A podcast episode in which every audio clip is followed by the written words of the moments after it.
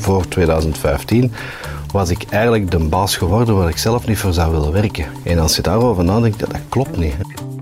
Ondernemen, dat is durven. Door alles op alles te zetten. Door 100% voor iets te gaan waar je in gelooft. Zelfs als niemand anders dat doet. Maar ook door jezelf te blijven heruitvinden. Met kleine digitale stappen of grensverleggende nieuwe technologieën. Telenet Business en Tijdconnect presenteren De Verderkijkers. Emma van Pamel vraagt bedrijfsleiders naar hun visie op gedurfd ondernemen. Vandaag en in de toekomst. Beluister nu aflevering 2 met Tom Herreigers van communicatiebureau Marbles. Tom, jij bent CEO van Marbles. Wat doen jullie precies?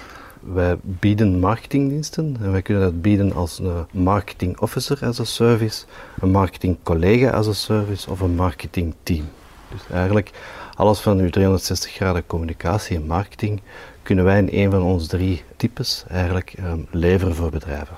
Heb je zo'n aantal voorbeelden van bedrijven die al klant geweest zijn bij jullie? Goh, dat gaat heel breed. We proberen sowieso niet sectorgebonden te zijn. We zijn vandaag Bonsai, de nieuwe betaalapp, O2O fietsleasing, Technopolis.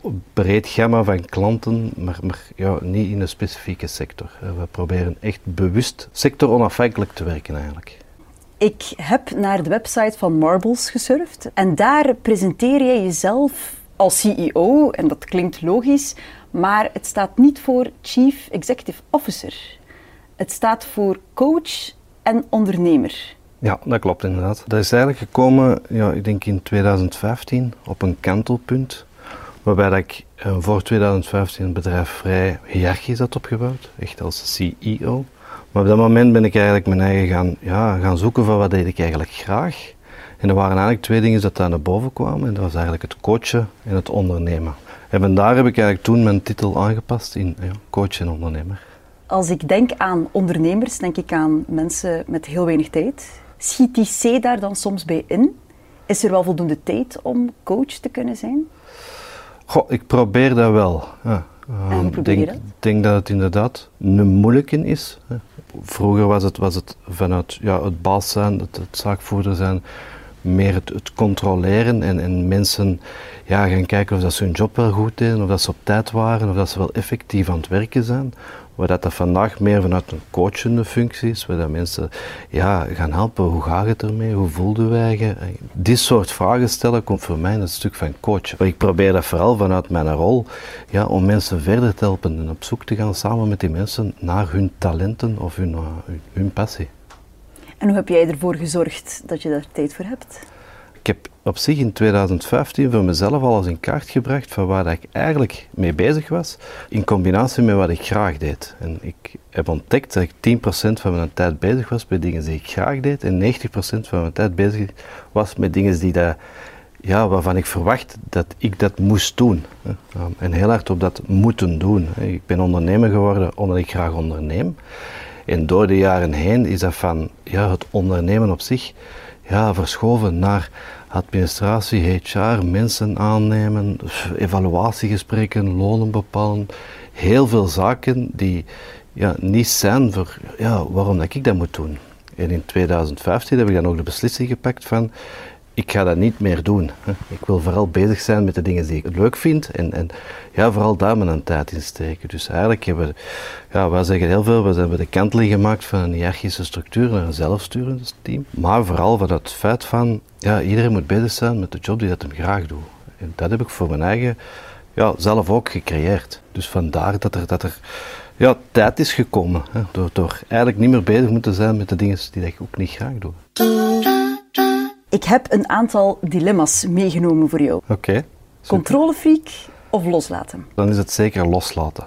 Ja, dat is ook iets dat, dat, dat door de jaren heen gekomen is. Ik ben 20 jaar ondernemer en de eerste 15 jaar zat ik daar wel veel meer in het controlefreak. Ik wou alles weten wat er in de organisatie gebeurde. Ik wou weten wie wanneer binnenkwam, wie met wat job bezig was, hoe dat het draaide. Echt ja, het, controleren en het vasthouden van de dingen waar ik mee bezig was. Op dat kantelpunt is dan op een gegeven moment duidelijk gemaakt dat het eigenlijk ja, dat, dat niet hetgeen is waar ik een energie van kreeg. En heb ik gewoon beslist om stap voor stap alles los te laten. Dat zijn met kleine stapjes gegaan van oké, wat maakt het uit of dat iemand tussen 8 en 10 moet beginnen. Als iemand graag om half acht op een bureau komt, of je hebt iemand die dat graag lang in zijn bed ligt en een kwart na tien op een bureau komt, oké, dat, is, dat is loslaten en dat is vertrouwen in de mensen. En zo ben ik stap voor stap naar iemand die dat ja, um, zoveel mogelijk loslaten en zoveel mogelijk zorgen dat het, dat het systeem zichzelf uh, voedt. Was dat moeilijk? Ja, ik denk dat dat zeker moeilijk is. Uh, het is als eerste een, een, een, keuze om dat te doen. En op het moment dat alles goed gaat en het is leuk en het is plezier en, en je hebt genoeg klanten, genoeg omzet, genoeg winst, ja, is het veel gemakkelijker. Hè.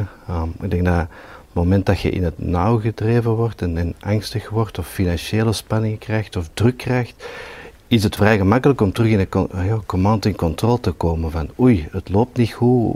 En, en ja, soms hebben mensen ook die verwachting van oké, goed, nu is het te moeilijk, los het op.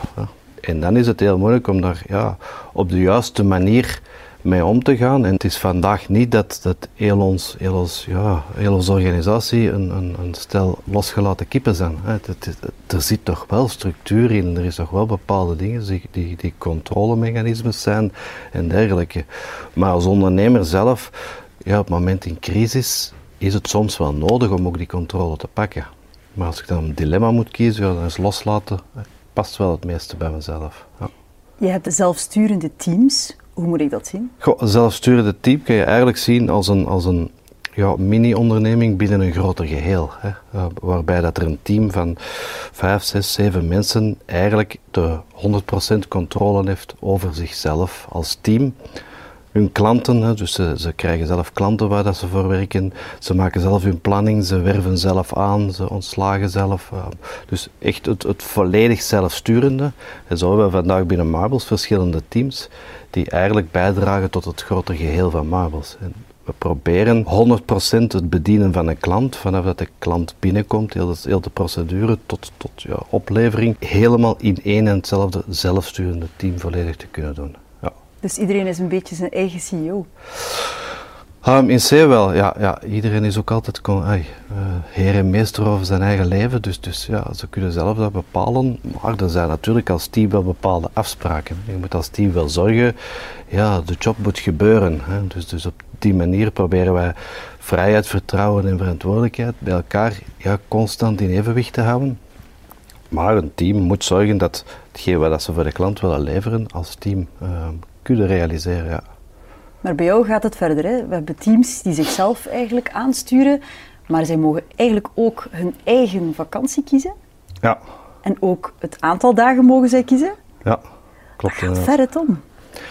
Goh, vakantie, ja, vakantie, dat, dat is bij ons zit er al vijf jaar in, dus voor ons is dat niet meer iets nieuws. In C, ja, in organisatie en op zich komt daar altijd, dat is een weerspiegeling van mezelf. Ik was op een gegeven moment de reden waarom Waarom ben ik aan het doen wat ik graag doe? Hè? Omdat ik zelf de vrijheid heb om te beslissen wat en wanneer ik het doe. Hè? Dus ik ga werken wanneer ik wil, waar ik wil, hoeveel ik wil.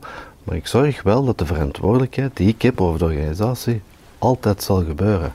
Dus als ik vrijdagmiddag naar huis wil, omdat ik de kinderen van school moet gaan halen, of er is iets, moest ik tegen niemand zeggen dat ik naar huis ging. Ik moest aan niemand verantwoordelijkheid afleggen. In EC mijn vakantiedagen in al die jaren als ondernemer heb ik nooit moeten tellen hoeveel vakantiedagen ik neem.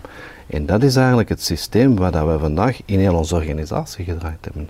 Voor 2015 was ik eigenlijk de baas geworden waar ik zelf niet voor zou willen werken. En als je daarover nadenkt, dat, klopt niet. We zijn eigenlijk allemaal mensen die daar heer en meester zijn over zichzelf. En die kunnen allemaal mensen die verantwoordelijk kunnen zijn, omgaan op de juiste manier en start vanuit een basisvertrouwen.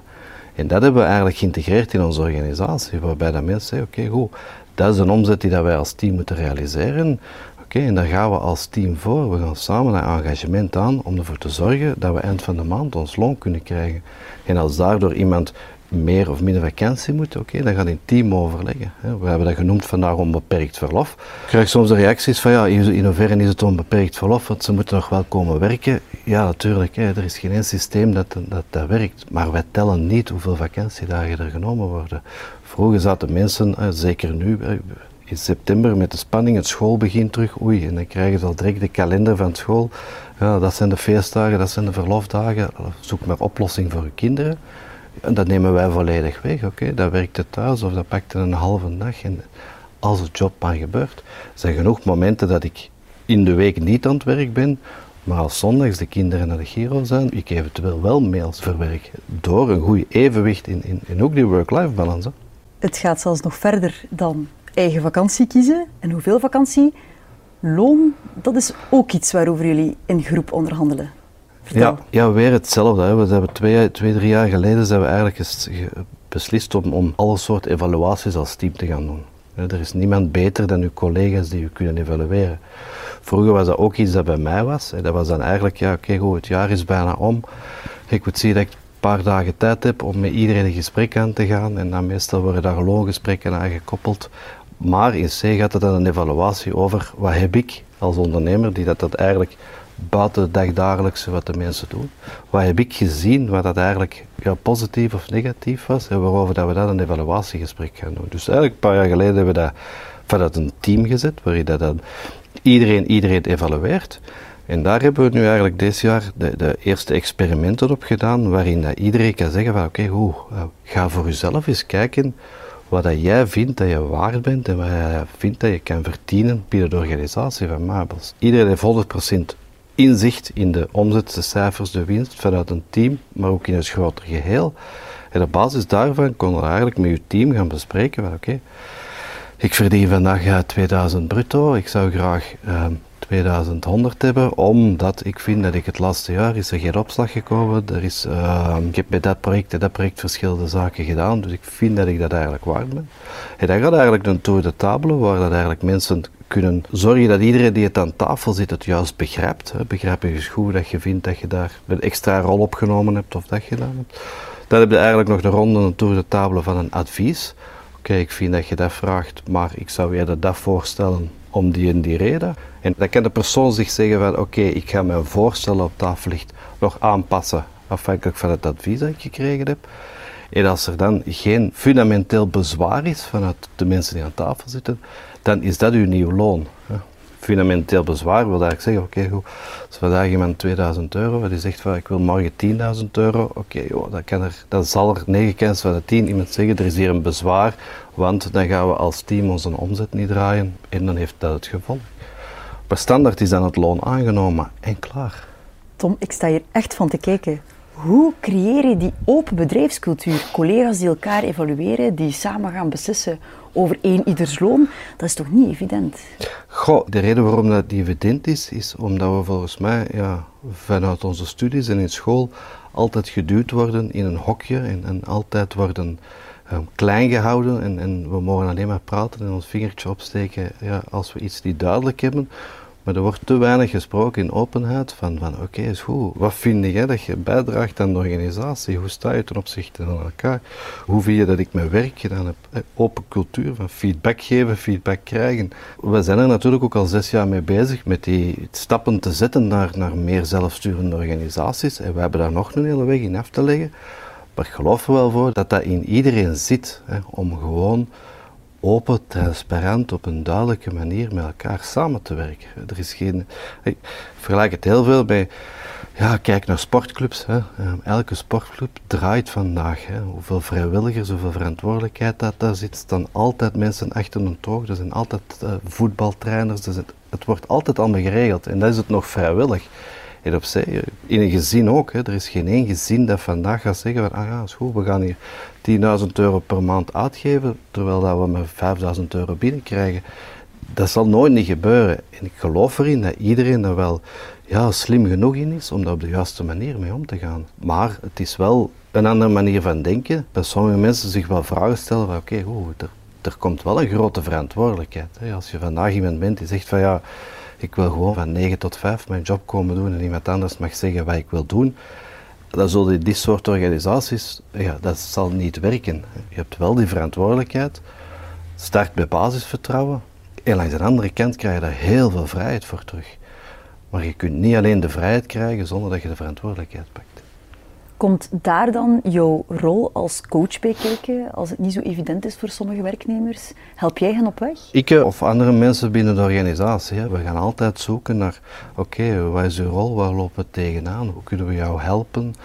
We hebben ook externe mensen die ons in ondersteunen, helpen, testen die dat doen. Oké, is goed, ben ik, ben ik de juiste persoon op de juiste plek? We worden ook weer vanuit onze school in een bepaald systeem geduwd. Van, van Oké, dat is iemand die dat vooral met zijn handen gaat werken of vooral met, met, creatief gaat bezig zijn. En dan komt in een werkomgeving. Ja, dan zijn veel mensen die denken, oké, goed, deze ga ik de rest van mijn leven doen. Maar, door langer in die werkomgeving bezig te zijn, merk je soms wel, oké, ja, dat is echt niet hetgeen waar jij voor gemaakt bent. Dan, dan, dan zien we mensen ook verschuiven. Hè. We gaan ook altijd zoeken in, oké, ja, je bent hier als, als developer gestart, maar misschien is sales wel helemaal iets voor u. Oké, test het dan eens een paar weken, maanden om te zien of dat het klopt, of dat het past. En, en vandaar proberen we heel hard op, op ja, passie en talenten uh, in te zetten van mensen.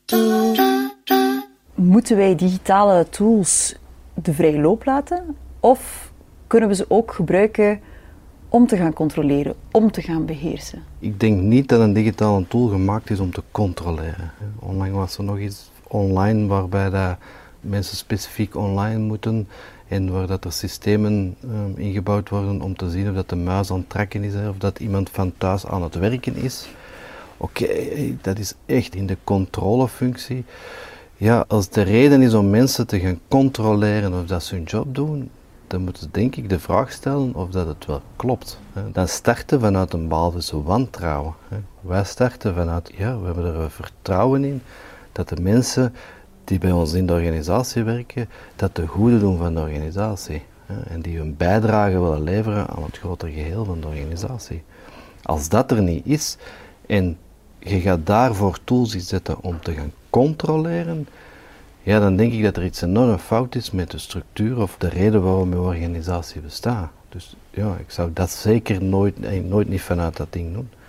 We hebben vandaag ook tools waarin dat mensen bepaalde uren moeten registreren, omdat dat nodig is om ons facturatie in een boekhouding. Dat is specifiek omdat mensen weten dat als ik dat correct doe, gaat er een correcte factuur uit en gaat het hele systeem dat daaraan volgt gewoon veel eenvoudiger. Mhm. Zolang dat mensen denken dat die systemen gemaakt zijn voor te controleren dat ik mijn werk doe, ja, dan gaan ze daar ook alleen maar misbruik van maken. Een systeem waarin dat je zegt, oké, ik heb van 8 tot 12 gewerkt. Okay, wie kan controleren of dat het waar is? Dat is hetzelfde dan de reden, ja, mensen moeten van 9 tot 5 op het werk zijn. Oké, is goed, maar als ze een hele dag op Facebook zitten, ja, dan weet ik ook niet of, dat het, of dat het dan zo belangrijk is dat ze om 9 uur met een badge film loggen en om 5 uur buiten loggen. Want ze zijn aanwezig geweest. Nee, als mensen beseffen van, deze de job die dat ik doe, dat draagt daaraan bij, dan denk ik niet dat dat nodig is. Als je je collega-ondernemers een tip zou mogen geven, is dan resultaatgericht werken de sleutel? De sleutel begint met mij van, oké, okay, wat wil dat als organisatie gaan doen? Wat is jouw purpose? Zit dat juist? En kunnen mensen vinden die daaraan willen meewerken aan dat verhaal te bouwen? Daar start het van. Of dat het dan gaat resultaatgericht. Resultaten zijn belangrijk, maar zijn niet de belangrijkste cijfer voor de organisatie. Ja, wij als organisatie streven er ook naartoe om winst te draaien, omdat we die geld en dergelijke nodig hebben om te kunnen groeien als organisatie. Maar dat is niet het belangrijkste. Het belangrijkste bij ons is dat de mensen die daar komen werken gelukkig zijn, dat ze met plezier komen werken, dat ze van daaruit echt zeggen van oké, ik ben gelukkig, omdat we dan geloven dat we onze klanten gelukkig kunnen maken. En jij, ben jij als coach en ondernemer gelukkig met de beslissingen die je hebt genomen sinds Zeker en vast, ja, ja. Ik zou niet meer terug willen naar een ander systeem. Hoe besteed je je vrijgekomen tijd? Aan de 10% die je eerst wou aanbesteden? Door de switch te maken, hè, langs de ene kant de van het coachende, dus mensen mee veel harder helpen en ondersteunen en ze inzicht te geven in al hetgeen dat er is. En een ander stuk is vandaag het ondernemen. Hè. Marvels is vandaag de groep geworden van, van een zestal, zestal, zevental bedrijven. En dat is dat is hetgeen wat ik liefst doe, het, het, het, ondernemen. Dus ik ben in de laatste jaren vooral bezig met ja, nieuwe opportuniteiten zoeken, daar bedrijven van starten. Jonge ondernemers die dat starten, die, die komen met de vraag voor ondersteuning, coachen, die geloven in die manier van werken. Daar proberen wij dan inderdaad vanuit onze groep ja, een soort ecosysteem op te bouwen om die eigenlijk te ondersteunen. Dus ik kan vandaag ja, mijn tijd verdelen over een zestal bedrijven. En een gezinslezen, en nog tennissen, en, en oh, zalig gewoon. Tom, ik wil graag met jou instappen in een teletijdsmachine. We gaan het instellen op vijf jaar van nu. We stappen uit. Hoe ziet Marbles eruit? Dat vind ik een heel moeilijke vraag. Ehm, wij, wij, zitten in een digitale sector, hè, dus, dus, als ik twintig jaar geleden gestart ben, ja, dat was het websites bouwen die op um, één resolutie uh, waren, nog niet over al de andere technologieën. Dat is denk ik ook hetgeen wat het zo leuk maakt, onze sector, dat die zo evolueert. Er komen constant nieuwe mogelijkheden en constant nieuwe technologieën. Dus ik denk dat Marbles nog altijd als, als communicatiebureau is. Ik verwacht dat, dat we al wel wat gegroeid zijn. Hè. Vandaag hebben we twee zelfsturende teams die rustig aan, aan het groeien zijn en die dat eigenlijk eh, verder zullen splitsen. En verder ja, is dat ergens een, een groep van verschillende bedrijven die dat echt streven om het, om het geluk voorop te zetten en die dat daarin een bijdrage kunnen leveren. Dus over vijf jaar zal het ja, conceptueel ongeveer hetzelfde zijn, alleen, alleen hopelijk wat groter en misschien wat internationaler. En je sprak over het digitale, kan je niet wegdenken in de communicatiesector. Dat is een vaste toekomstwaarde? Ja, ja zeker en vast. Ja. Dat digitaal altijd meer en meer gaan meespelen in, in al hetgeen dat we constant doen. En, uh, automatisatie, de, de, alle sectoren zie ik daar nog, nog meer naar evolueren. Ja. Mm -hmm. We stappen opnieuw in. We gaan tien jaar vooruit. Wat denk je Tom? Is iedereen nog altijd aan de PTOW en mogen alle sectoren hun loon kiezen en mogen we allemaal zelf onze eigen vakantiedagen bepalen? Of zit het er toch niet in? Ga, um, ja, ik hoop dat wel. Um, ik geloof dat de manier waarop dat wij vandaag onze structuur bouwen en waar wij mee bezig zijn, om, om echt die zelfsturing, geluk en, en dat plezier voorop te zetten, ja, dat dat breder en breder gaat worden. Op dat vlak denk ik dat het een van de mooie dingen is van, van corona. Dat het thuiswerken wel, wel wat heel veel bedrijven hebben doen inzien dat het ook mogelijk is en ook kan. Um, ik zie het zeker niet in het feit van alleen nog maar thuiswerken en, en iedereen blijft in zijn eigen huis. Dus de combinatie van, oké, okay, ga naar kantoor, maar kantoren dan eerder als, als ja, samenwerken, vergaderen die nodig zijn en niet meer het werken aan een bureau. Ik geloof dat elke sector in bepaalde dingen daar, daar de manier waarop dat wij werken kunnen werken. Hè. Dat zijn, er zijn bepaalde sectoren die zeggen van ja, maar, maar het starten van wanneer dat ik wil, dat gaat niet, want wij zitten met shiftensysteem. Oké, okay, goed. Dat, dat stukje dat misschien niet, mm -hmm. maar dat wil niet zeggen dat de rest niet kan. Hè. We, we, krijgen ook heel veel te horen van ja, voor jullie is het gemakkelijk, jullie zitten in een creatieve sector. Er zijn voorbeelden in eender welke sector te vinden over zelfsturende organisaties, dus zeker geen beperking. Ja. Maar bij Verwelber, ja, een organisatie moet niet starten met ik ga een zelfsturend bouwen omdat het hip is of dat het hot is of dat ik, dat ik deze podcast geluisterd heb. Nee, je moet ervan overtuigd zijn dat de mensen zo belangrijk zijn en dat dat stukje voorop staat en, en ja, dat je daarmee verder wilt. Ik denk dat dit een mooie boodschap is aan de ondernemers van vandaag en vooral aan die van morgen. Dankjewel Tom Herregers om samen met ons verder te kijken. Graag gedaan. Dit was De Verderkijkers met Tom Herreigers.